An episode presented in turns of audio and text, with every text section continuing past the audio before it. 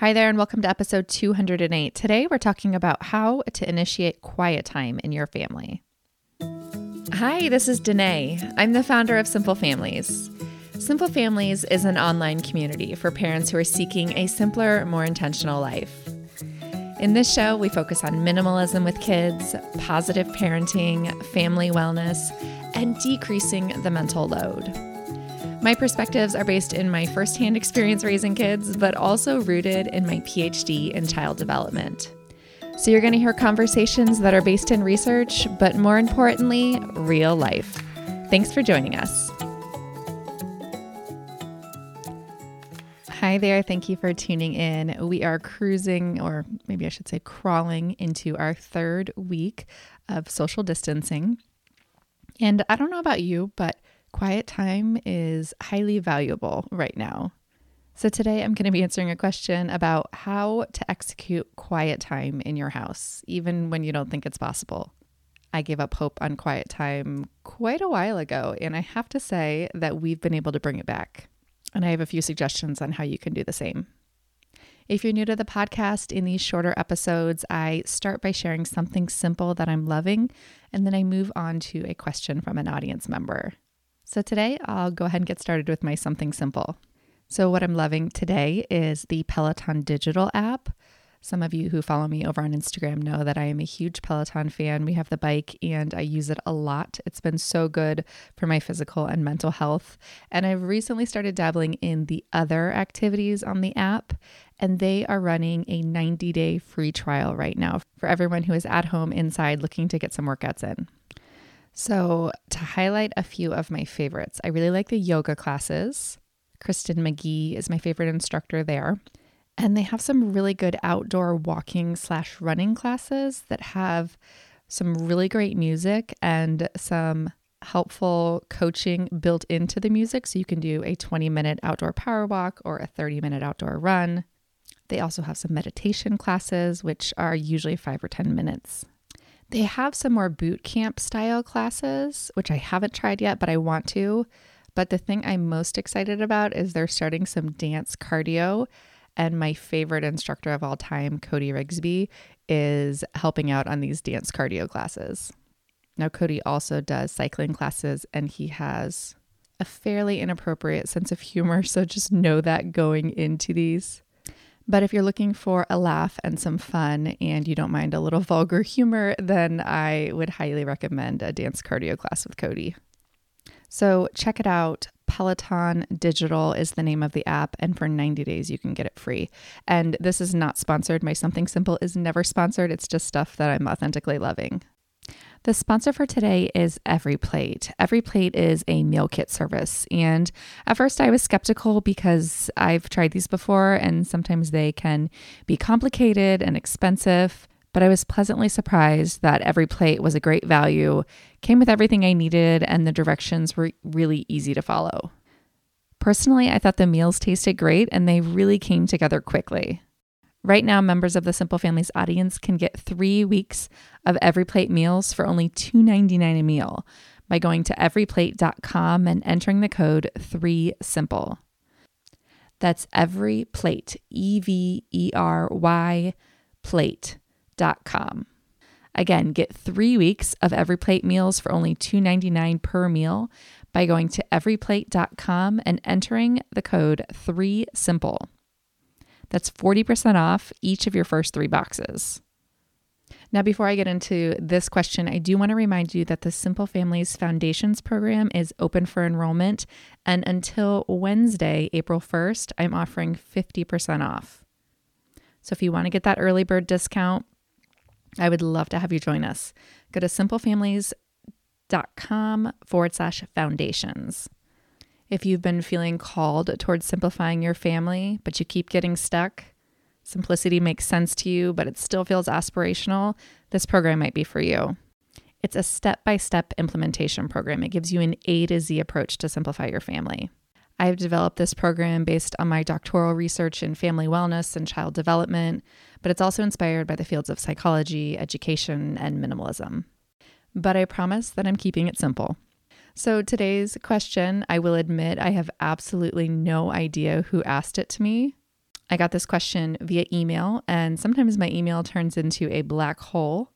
The best way to submit a question for the podcast is to go to simplefamilies.com forward slash question, and you can leave it there. That helps me to keep it really organized.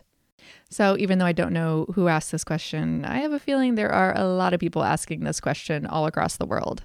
It's how do you get some quiet time? Now, when I'm talking about quiet time, this isn't necessarily the same thing as independent play.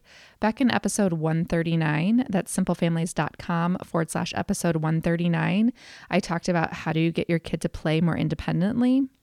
When I talk about quiet time, what I'm really talking about is a time when your child goes into another room and maybe even shuts the door and sits and plays quietly. And it almost feels like they're sleeping or taking a nap. So, why bother with quiet time? Well, first of all, because as parents, sometimes we just really need a break a physical break, a mental break, just a little bit of time by ourselves.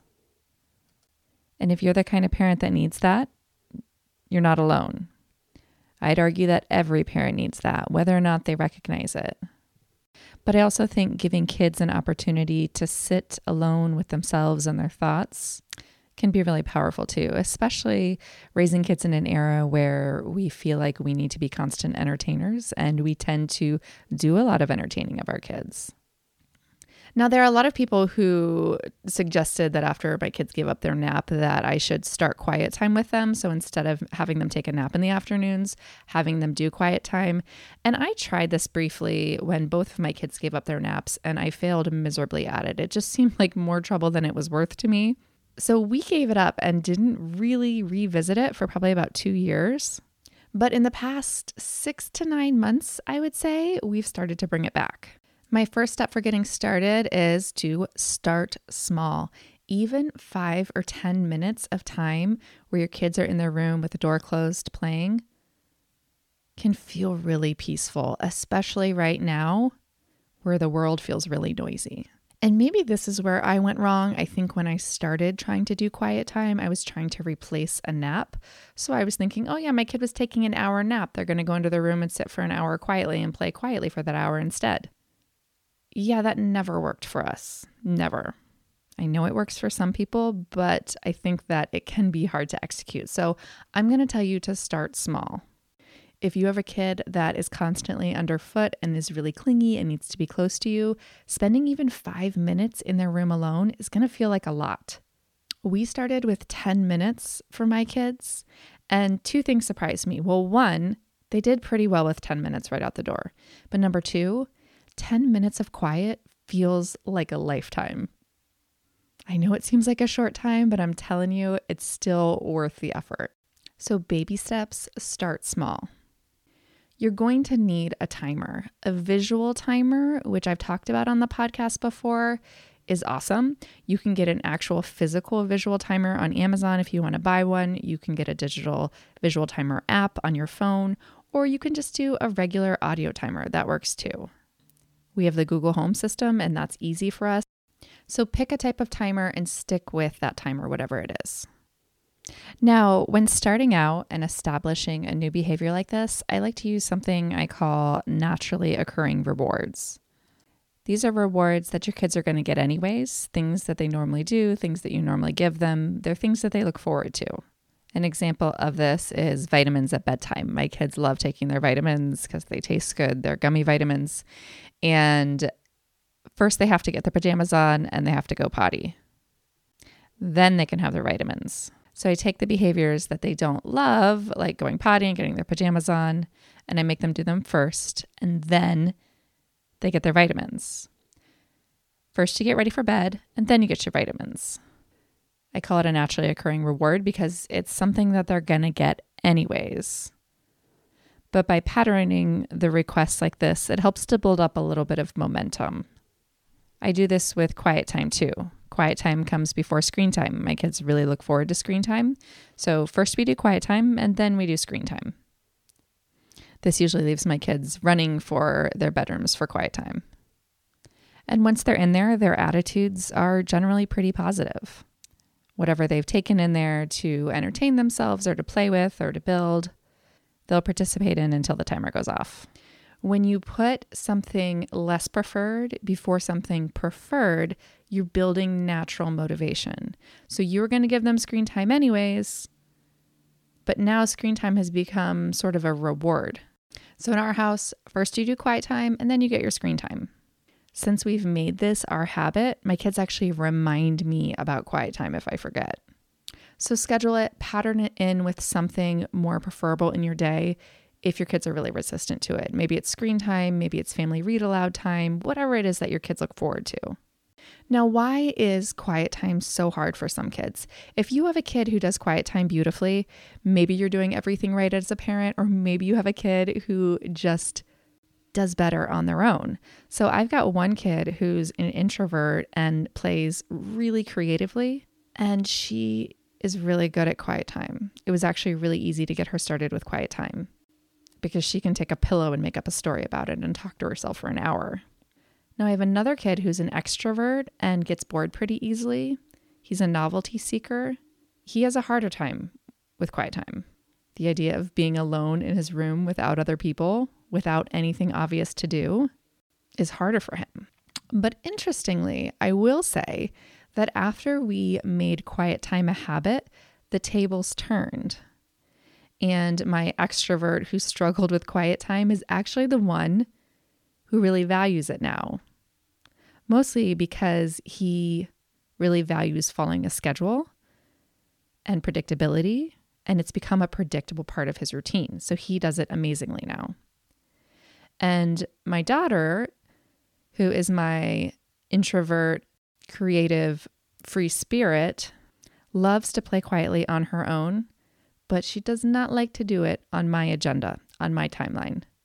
So while she will get lost in play by herself in her room for an hour, doesn't always like to agree to do it when I'm asking her to do it. That free spirit bit comes in. So personality plays so much into this. You could look at the age old nature versus nurture debate. But I'd say of all the factors, your parenting style is probably minimally affecting how your kids are doing quiet time. I think self blame in motherhood is such a huge thing that when our kids are not doing quiet time, they're not playing independently, a lot of times we can blame ourselves. And there's something to be said about that. You know, if you are your kid's constant playmate, they might seek you out more. But I think above all, there is a huge personality piece to this. And some kids have an easier time with it. But regardless of your kid's personality, all kids thrive on predictability and routine. They might resist it, but they still need it. So schedule the quiet time in, make it part of your routine, make it come before something that they love, and start small. Now, I don't have any rules about silence during quiet time. My kids go into their rooms and sometimes they sing songs and they're making noise. And to me, that's okay. It's a big ask for them to go to their rooms and shut the door and be in there by themselves, period. So if they're going to be in there with the door shut, I'm okay with them making a little bit of noise. It still feels very peaceful in my house, regardless. So I do invite them to take toys into their room. I do help them come up with ideas of things to do while, while they're in there if they're feeling resistant or if they're struggling. If you have a kid who's artsy, you might give them a couple craft supplies and suggest some sort of non messy craft while they're in there. All right, guys, it's quiet time. Let's do it. That's usually the tone that I'm leading with. And if my voice sounds a little inauthentic when I say that, that's because I'm recording a podcast right now. But I assure you, my voice is that excited every day when my kids do quiet time. Authentically that excited. Now, if your tone is more like this, get in your room, it's quiet time, then it's more like the timeout tone. And there can be kind of a fuzzy line between timeout and quiet time. So if your kids are feeling like it's punitive, they're going to be more resistant. It's going to feel a little more shameful. So keeping your attitude positive is going to help impact their attitude as well. So, something I'd like you to keep in mind in this is the extinction burst. So, the extinction burst is basically anytime you're trying to change a behavior, it might get worse before it gets better. I noticed this with my son at first. He really, really resisted quiet time. It took probably two or three days of making it a habit until we got to the point where it was just part of the routine. But it was pretty brutal at first. So if you see the extinction burst where it gets a little bit harder before it gets better, don't give up, stick with it. Try to tolerate the whining. I know that as parents, we can be really averse to whining, but for most of you, that's probably what the extinction burst is going to look like a lot of whining. I try to notice when my behavior is impacted by my fear of whining. Sometimes the fear of whining can inhibit us from doing things that we really want to do with our family or with our kids. And it takes some mental self talk where I talk myself through it. I can handle some whining. Whining is temporary the only rule I have with quiet time is if your kids are in quiet time, you have to be sitting down. I know that as parents, we have such a hard time sitting down, but sit down, preferably device free, and just take a couple deep breaths because you might not get that much of it. So soak up what you have. Thanks so much for tuning in. If you want to check out the Foundations program, there is 50% off until Wednesday. Go to simplefamilies.com forward slash foundations to get that early bird discount. It ends Wednesday, April 1st. Thanks for tuning in and have a good one.